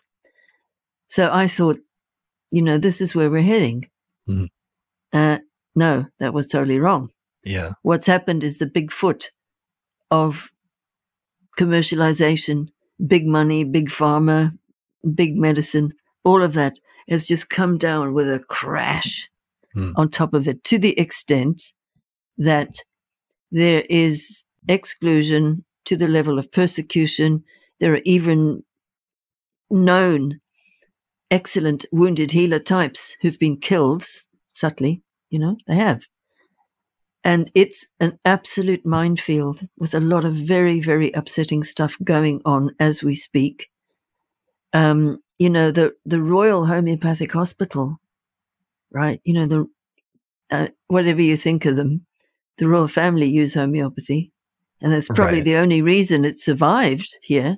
Charles is like really into it. Oh, totally. Totally. Um, and the Queen. Okay. And they don't really say much about this because everybody tries to make out that it's all stupid and worthless and so forth. But there was a, a fully a, full homeopathic hospital in central London, and it almost closed, and it's now it's been reduced to a shadow of what it was. There was a major cancer clinic using alternatives of, vari- of various kinds. Had a fabulous reputation. A lot of fabulous people worked there. Lot of healing going on and so forth. And it was closed down by sure. the powers that be. Yeah, there's definitely been a lot of pushback, but even in defense of like 1980s era, you like the there's been some forms of alternative medicine like um, acupuncture, for example, that has become a bit more mainstream and more accepted yes. in some even science, scientific circles. It seems like. Yeah, it's true. It's true. Um, but th- there was a lot of very ugly stuff on the ground. I mean, I know a lot of people who work in those kind of fields. So I've heard many, many stories Mhm. and even done some pretty vociferous campaigning myself and so forth. But that, that's another story. Sure. And I just kept having this sense that in the times that we were in, this is 2010, uh, uh, it came out in 2010. So I was writing it during the so called SARS epidemic. That's a whole other thing. Mhm. But I just had this fr- almost like a phrase in my head, and that, that phrase is somewhere in the book that to remain healthy in the times we are living in is an act of true revolution. And I mean that. Mm. Because to stay healthy, mostly you, you really do have to change your mental, uh, your mental cosmology and structure of understanding. Um, because so much of the, you know, the common medicine that is, uh, that, that we meet today, it has either already sold out to commerce a long time ago, um, or it's on the way there. And there's a lot of absolutely disgraceful things that have happened in the name of healing and medicine. And so to to return to the true basis of health, which has to have a spiritual connection, you know, um, is part of what I would think of as a healing journey. Um, and this is this is connected, I think, to the whole m- momentum of of Chiron that that that kind of started in the 1980s. Well, it was discovered in 1977, and then work, worked on by various people, including me. And now I think it's almost like the ultimatum is getting even more clear that it is an act of revolution to to to manage to or intend to stay healthy in these times, especially now that we're in a pandemic. Right. Well, it'll be interesting in the next decade. Um, it was discovered in 1977, so we're coming up pretty soon on on Chiron Yes. doing one full orbital cycle since its I know discovery. the Chiron return. I I hope I'm still alive. Wow. yeah, it's just I, it, I really do. it looks like it's uh, so it was discovered at three degrees of Taurus, and Yeah. Chiron is currently at about seven degrees of Aries. So I think I was looking; it was around like 2027 or something. It'll get into early Taurus or so. Yes, it's th- there will actually be three direct hits of of the return. Okay. I don't ha- I don't have the dates with me, but it goes way into um, 2008 as well. Into 2028. Yeah, Okay.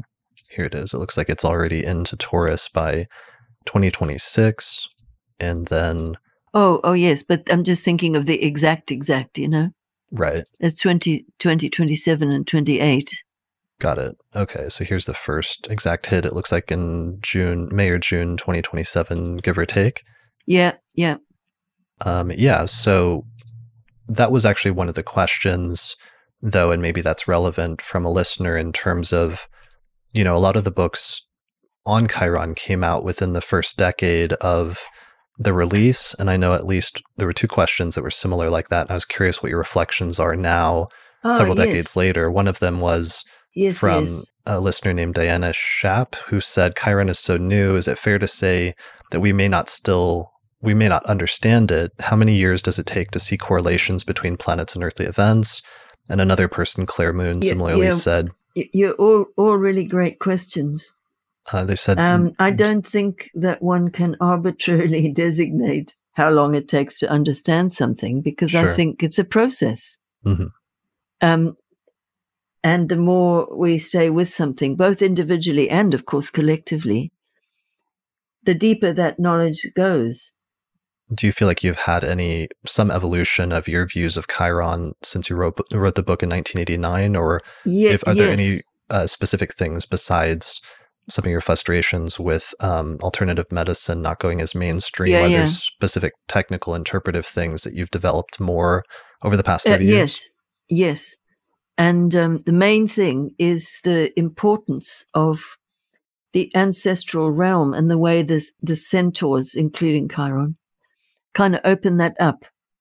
Now, that was mentioned in the, in the first edition, but it seemed like that was what was continually presenting with clients that I would see. And of course, in my own process. And this really makes sense to me, um, partly based on, well, the small knowledge that I have, at least of some of the African tribal cultures around where I come from. So the ancestors are extremely important in that culture. So an anthropologist might call them ancestor worshippers, but that is so not what's going on. What's going on there is that the ancestors are seen like a membrane that protects the living, or a membrane in the spiritual world that protects the living from negative influences in the astral. That's just m- my my way of describing it. But they talk about, you know, the, the individual person needing safety and protection in the spiritual world in the same way as you have a physical house that protects you from the elements or from people who might come to want to rob you or whatever. And ideally, you know, a family and the and the the neighborhood in the village, they are part of that safety system. And thus it is with the ancestors in the spiritual world. So the ancestors occupy the same realm as the centaurs because they're in between the visible and the invisible.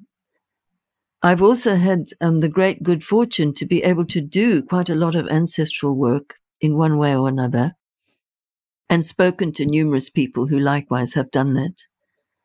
And the way that they, the way that the process is signified with such precision by the centaurs is just totally incredible. I mean, really, it really is. You couldn't make it up. So part and, of your your process after publishing the book on Chiron in 1989 was expanding it to focus on the other centaurs. And what are the y- what are the other ones that you incorporate specifically? Right. So I use three more. Um, in in order of their discovery, uh, Pholus, and Nessus and Chariclo, who's the wife of Chiron. Very interesting. I, I, a few years ago, I had occasion to do quite a lot of work on her because I kept getting people with a very prominent Chariclo.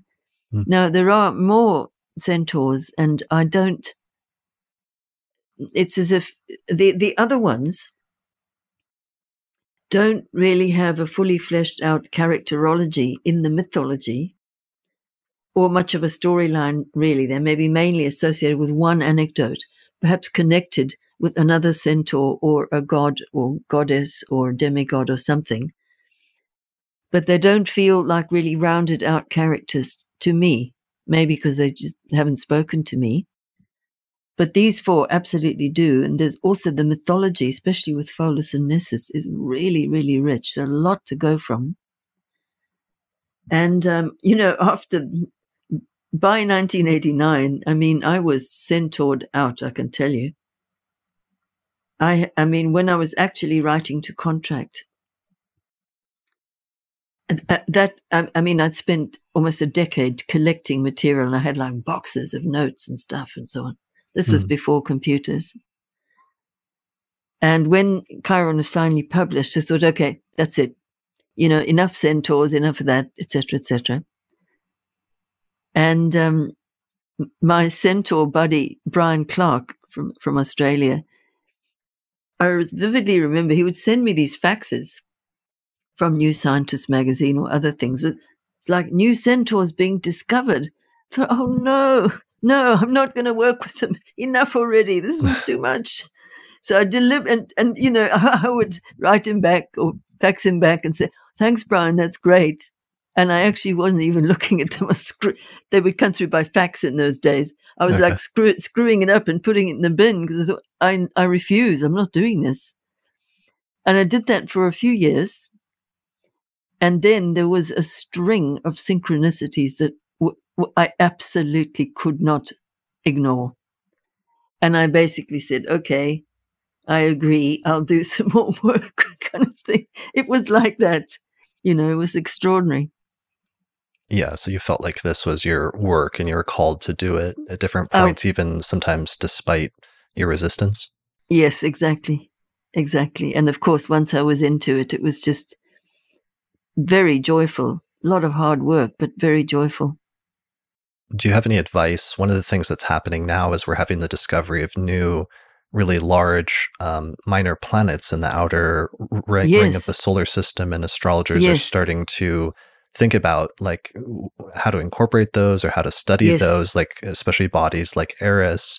Do you have any advice um, that you learned from being an early pioneer in studying Chiron that if you could go back and do it all over again, that you would have applied if you were trying to study some of these new, newly discovered planetary bodies? Yes, but uh, first, I, I'm, I would like to respond to that great question with a quote from Richard Tarnas.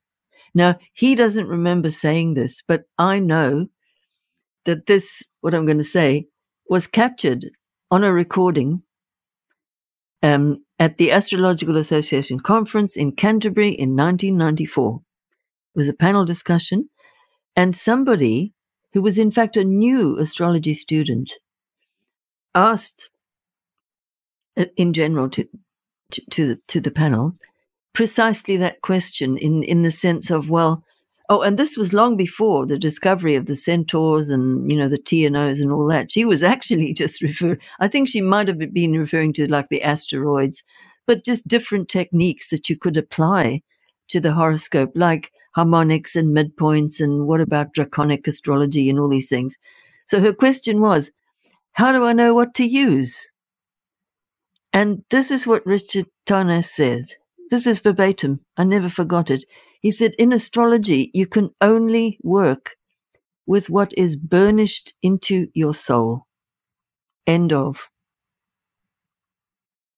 In other words, like I was kind of saying earlier, I'm not, I'm not really a researcher. Hmm. Uh, I don't really have a researcher's mind, but I, I know how to keep going on a trail once I really feel called. That's a different kind of experience than just being wildly curious or wanting to know about something. It's like your entire energy body is involved your body, your feelings, your mind, your imaginations. Boom. Now, I only work with that. Otherwise, I think I'd go mad, you know? I've probably got too much air in my horoscope to be a researcher because I would I would be crazy. So the advice, yes, um, I I would say unless you've got a really good, grounded kind of mind, you know, something really helpful, like maybe a lot of Virgo or maybe a good um, Saturn Mercury aspect or a, a third house which has got some good, good thumping Earth planets in there, and so forth. Take care that you don't scramble yourself with that and find maybe your own way to have that not happen because it'll spoil it for you. So my way, as I described, is I uh, I can only work with what I feel is burnished into my soul, truly, and that narrows the field rather well. It also makes it a wonderfully surprising thing. Like when I began to work with Chariclo, it was quite a few years since I'd had any major Centaur downloads, but this happened out the blue in the middle of a session with a client. So, wow, you know. Um, so I would say, you know, if you've got the kind of mind that can stay grounded and stay organized, open up a file with different sections. Well, you'd probably today you'd probably do that in a computer, but most of most of my Chiron notes they were in an old-fashioned ring binder file with divisions, first house, second house, and so on and so forth. And that was how the material grew. I just endlessly, endlessly made notes. Hmm. Um, and that really worked for me. And I, I I think in general, that's quite a good approach is to, to be structured with it and also be clear about why you're doing that. Uh, I know for me, it was very clear that I, because these were all happening in my life with my transits, I absolutely felt I needed to understand this process a bit because it was actually happening to me or in my life. Uh, now, with with the extra Plutonians, um, so you know the the the the TNOs and the SDOs and all of these weird things, some of which are wonderful, marvelous. I did go through a phase where I deliberately decided to try to learn about them, and I, I made some headway, and it was very interesting. I even did a, a workshop together with Steven Forrest on this because he was doing the same thing. That was huge fun. It was wonderful. But you know, after I'd done all that work, it didn't really stick hmm. because mm. they were not burnished into my soul. Fair enough. So be systematic, be organized, and ask yourself, why am I doing this? Because, you know, in in the wisdom tradition, which is astrology, I think it's really the same as as many of the other wisdom traditions. There's a huge no- a difference between knowledge and wisdom. And so wisdom is really only given on a need to know business. And so to ask yourself why you might be doing something in astrology, it's always an interesting inquiry because there is a part of us that has to know things, needs to know things, wants to figure it all out. And in part, that's a great motivation to be learning astrology because actually the end, the learning is absolutely endless. But at the same time, there can be a very unhelpful, ego driven aspect of that, which isn't like wrong, but it's good to be aware of that so that it doesn't pull you all over. So therefore, take charge of that wish, be structured, pace it, and and uh, let let the journey unfold as it will. That's what I would say. I hope that's helpful. Yeah, I think that's good. Um, I was just in preparation for this episode. One of the things that I was doing is um, just using Solar Fire and searching for like everybody in my files that has Chiron conjunct the descendant within, exactly. let's say, like, like a three degree orb or something like that. What do you think? Is that too tight, or what kind of orbs do you use for? Well, that's a, another good question. Now, um, in a general way, I would start uh, with the same, use the same orbs that you're comfortable with uh, as you would use for Saturn. Okay. But now I'm I'm one of these people. Well, depending on what I'm trying to do in a given astrology project. Um, I do sometimes play fast and loose with the whole question of orbs because what makes more sense to me is to really listen to the person. And, you know, when I say listen, I don't only, only mean the words that they're saying because some, some clients hardly speak. Mm-hmm. But you need to learn to listen to their energies, to intuit, to feel the reality of this person whose horoscope you're reading, you see? And um, in that case, they might be saying things that if your idea about the right orb is too narrow, you're going to miss it. You're right. going to miss the planetary magic that they're telling you about. Mm-hmm. And I, I, remember when I when that really came home to me. When I, um, this is quite a while back now, I had a client who I really really liked so much. And she had been through hell and high water in her life with illness.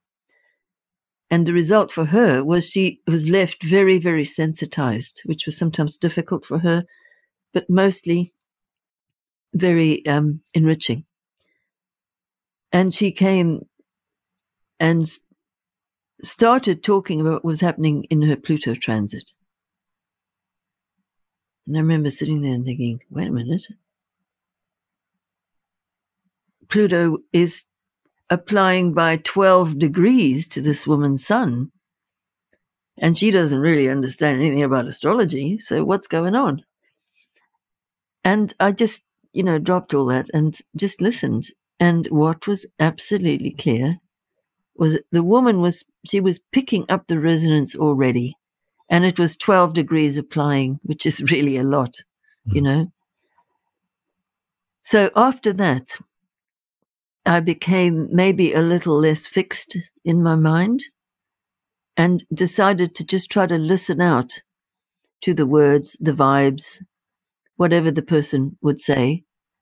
And if they are speaking the astrological symbolism, well, then those planets are in orb. so that's my basic policy. I also understand, and Chris, you would you would know about this, I'm I'm sure. Is it true that that way way back in the day, in some of the old traditions, they would refer to planets b- being conjunct if they were in the same sign and house? Uh, yeah, if, if, they were anywhere in the same sign, they would consider sign. them to be in a conjunction and it, interpret it that way, and they would just treat it as becoming more intense the closer they'd get by degree. Right, right. Yeah. So yeah. So, so, of, so, yeah. So that, that that's an example, but that that's a great question. So um, I know we need to wrap up soon, but I just wanted to mention there's a few other keywords that I don't know if we mentioned. I just wanted to run them by you really quickly. One of them was doing for others what we cannot do for ourselves. Yes. Also, uh, another theme of sacrifice and being separated from something that we feel we can't live without. And yeah. finally, another area that you talk about in the book was a feeling of exile. Oh yes, yes, that's that's quite a big one, because the centaurs in the mythology, they never inhabited the cities.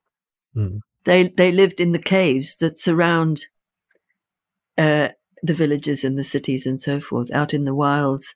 Mm. And you know, if you go now today, I, I don't know about precisely today. It, it's maybe fifteen years since I was last there, but if you go to Mount Pelion, which is the archetypal mythological home of the centaurs, but it is a real place and a real mountain. If if you go there, every second cafe, store, little hotel, anything they all have little boards with something to do with Kentavros. That's the centaur. And loads of people who want to take you to Chiron's cave. Mm. And then lots and lots and lots of Chiron's caves, you see. and, they, and everybody says, no, no, this is the real one. Uh, so that's very amazing. Uh, but w- what I, I, went off, I went uh, off just, the rails uh, there with your question whether those are other core themes that I think we've oh, talked yes. we've touched upon them briefly, but just ideas of sacrifice, being separated from yes, something. That was the notion of the exile. So, mm. so the centaurs, uh, they lived outside the city, but at least the main the main ones, the ones that are named, often had a, a shamanic kind of a role vis-a-vis the humans. So they were the healers, the diviners, that kind of thing. And they inhabited this in between realm again. It's between the city and the country. Mm-hmm. So they're not in the country and totally disconnected from anything to do with human society, but they certainly aren't city dwellers either, you know?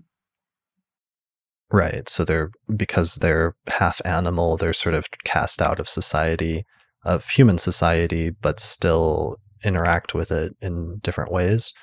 Yes, and of course have a very special relationship with the energies of nature mm. and and the earth. Okay. Um, and then finally, just that idea of being separated from something that we feel as if we can't live without seems to be a major recurring theme that we touched upon a few times when we were going through some of the houses, but that seems like a good underlying theme, theme to keep in mind. Yes, because because of the extraordinary connection between the centaurs and Pluto, who is the lord of the underworld and therefore presides over the experience of loss. Mm. There's a very strong resonance with Chiron there. I mean, the, the, the astronomical similarities are incredible.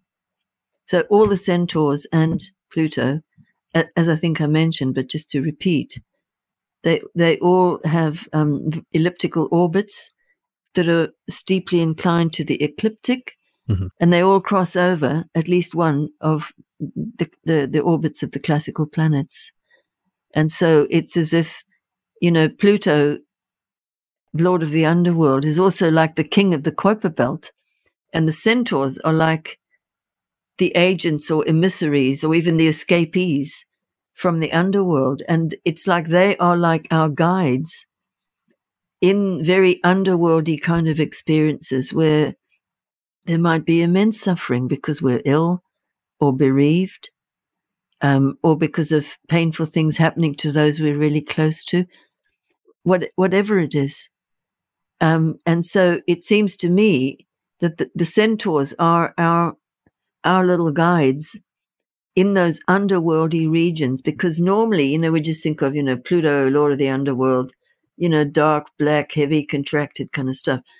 But in, in, in pretty much all cultures who've got any connection still with the, the energies of the earth, the underworld is thought to be under the earth. And it is uh, the both the realm of the dead, but it's not like oh, it's the realm of the dead and that's it. It's full of different zones. Like the Greek underworld has many, many different zones in it.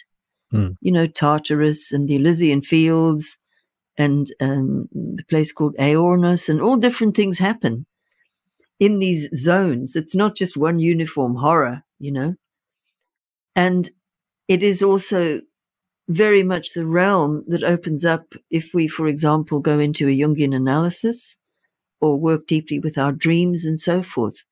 And it's as if these little critters represent this energy of being able to handle paradox, being able to handle dilemma, uh, in order that something deeper than the duality can come through.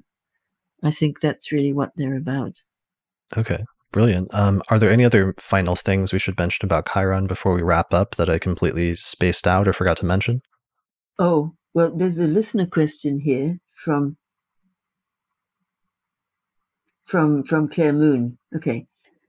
I think the we question is did, did did we mention that? Yeah, I think we got that one. It was just tied in with the idea of how long it's been around. Um, one of the Ah, other, the two other ones we haven't Uh, touched on was Di- that, that was that was with that was with Diana. right. But Uh, um, the next question, I don't think we did with the Claire Moon So with with with that review that I told you about. Did we talk about that? Um, what part? Oh, right. Um, yeah, that was a, a funny. So one of your early reviews of the book, when it for, not long after it first came out, was kind of funny. correct. Yeah. Um, because there was, I mean, I'm sure, even though in retrospect it seems like there was this wave of astrologers getting into the asteroids and writing books about them. Occasionally, I'm sure you got pushback as well, right? Or skepticism, or You know, I didn't really. no, not so much. Okay. Um, I really, really didn't, and I don't really know why. Mm. I think at least so. This was pre-internet days. It came out before the internet, you know, Mhm. and there is really a true there.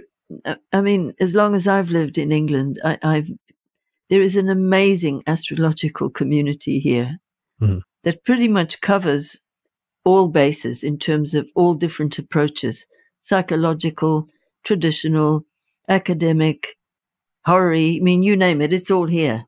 And this is a very small island. And it's as if because we, we know the people, um, there's an amazing amount of really positive exchange. Now, d- don't get me wrong, it's not without its kind of tribal horrors. There's no group that can get away from that. But I guess overall, the, because there's so many different approaches and so many different kind of astrologers all doing wonderful astrology things in a relatively small area, um, I didn't really get any negative pushback, Okay. Um, which what- I have to say I was hugely grateful for. It would have been horrible. Sure. What what what was the book review that you did? Oh, get at this one point? review, I love this. So I, it, it was a, a reviewer who said a, said a lot of kind of somewhat grudging positive things about the book, and then said something like, "Well, um, if you're somebody who believes that a, f- a fully fleshed out, you know, description of of this Chiron is possible in such a short amount of time, since it was discovered, I mean." well, then maybe this book is for you, i.e., it's not for me, the reviewer. And then the final sentence. This is this is verbatim. I never forgot it. I dined out on this and I wanted it on my epitaph. Uh, however, if Reinhart is massively disconnected from reality, at least she has done it in style. I roared with laughter. Phoned up a friend and said, Hey, listen to this, listen to this. I want it on my epitaph. Yeah, that was very eloquent, um, somewhat praise in terms of yeah, as a as a review, that's pretty good. That you should put that on one of the future editions of the book on the back cover. I didn't even think of that. Might be Wow. it might might be might be fun. Um, all right, thank you. I, I know we're. I don't want to take up more of your time. I could, I know we could keep talking all day, but it's been two hours. Um, Re- really? yeah, I I didn't, mean, even, I didn't even look at the clock. I've really enjoyed having a conversation with you. It's been great.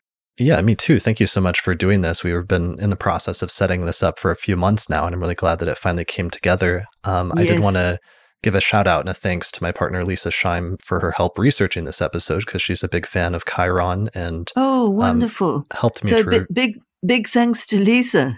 Yes, definitely. And what do you have coming up, or do you have any classes or events or projects that you're working on right now for the future? Yes. Um, a weekend after next, there's an, a weekend conference um, hosted by the um, the London School of Astrology and the Mayo School. They're both here in England, Mhm. and there there are some. It's an amazing lineup, really, and I'll be doing a kind of workshopy thing. So that that means a long session, three hours, w- obviously with a gap. And um, I'm also doing something for Astrology University. It's not it's not yet up and advertised yet, but it'll be on the 19th of December. In between a couple of things local, where I'm ho- I'm hoping they're going to be live, but actually I don't think they are going to be. Um, and I'm also uh, I'm also considering starting a small group, which would be like a weekly, two two weekly, monthly kind of thing. I probably wouldn't do that until beginning of next year. But if I do, if, if I do start that, it, it would be on on the events page of my website, or also I would I would mention it uh, in my one of my occasional newsletters. So Okay. that's that's for subscribers, and I do have a there's a si- sign up thing on the homepage of my website if you if you want to get that get that news. And your website is melaniereinhart.com. Yeah, that's it. Okay, great. Um, so people can find out information about those events. They can sign up for your newsletter there. And I'll put a link to that in the description, either below this video on YouTube or on the description page on the astrologypodcast.com website. Oh, that's Um, great. So my website really is like an unruly jungle in that sense, a bit centauric. Sure. I mean, it, it really needs a good prune and a good redo, which I will get to at some point. But in other words, there's a lot of digging that you can do. There's a lot of content on it. Yeah, it's been really helpful as I was getting ready for this episode. So people should definitely check it out. And they should also get the fourth edition of your book, which when was the latest edition put out? Was it 2010 or more recent than that? It, it was it was 2010, Okay. and in in fact, if any of you listening are Dutch speakers, now there is a new edition of the Dutch language translation in preparation as we speak, and when I was working with the translator, she picked up a few things, mostly in section four, which, you know, like I said, um, because like the people had died or situation had changed and so on and so forth. And she said, Well, do you, do you want to kind of update this or write a little extra piece?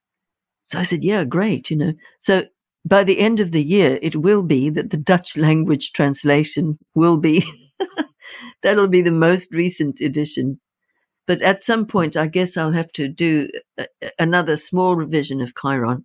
But the, uh, the 2010 one still stands, you know? Okay. Uh, great. And um, yeah, people can find that on your website or they can find links to that on Amazon. There's like a Kindle version as well. Exactly. And there is a page on my website where you can buy my titles if you want. And they're all available on Amazon and, and also other various book retailers, you know, like Gardners and Kobo and all, all these things. I tried to make them as available as possible. Excellent. Um, great. Well, thank you uh, so much for joining me today. I really appreciate it. Well, likewise, it's been great. I could talk for another few hours with you. yeah, well, maybe we'll have to do this again sometime to talk about some of the other centaurs and some of your, your other work with those. Fine. Brilliant. All right. Well, thanks everybody for listening to this episode of the Astrology Podcast. Uh, thanks to all the patrons and supporters, and we'll see you again next time. Special thanks to the patrons who support the Astrology Podcast through our page on patreon.com. In particular, shout out to the patrons that are on our producers tier, such as Christine Stone, Nate Craddock, Maren Altman, Thomas Miller, Bear River, Catherine Conroy, Michelle Marilot, Christy Moe, and Sumo Kopic. Find out more about how to become a patron at patreon.com slash astrologypodcast. Also, thanks to our sponsors this month, which include the AstroGold Astrology app available at astrogold.io, the Portland School of Astrology at portlandastrology.org, the Honeycomb Collective Personal Astrological Almanacs available at honeycomb.co, and also the International Society for Astrological Research, which is hosting an online conference September 12th through the 13th, 2020. Find out more information at isar2020.org, as well as the Northwest Astrological Conference, which is happening May 27th through the 31st, 2021, and you can find out more information about that at norwac.net. Finally, the software we use here on the Astrology Podcast is called SolarFire Astrology Software, and it's available through alabe.com and you can get a 15% discount with the promo code AP15.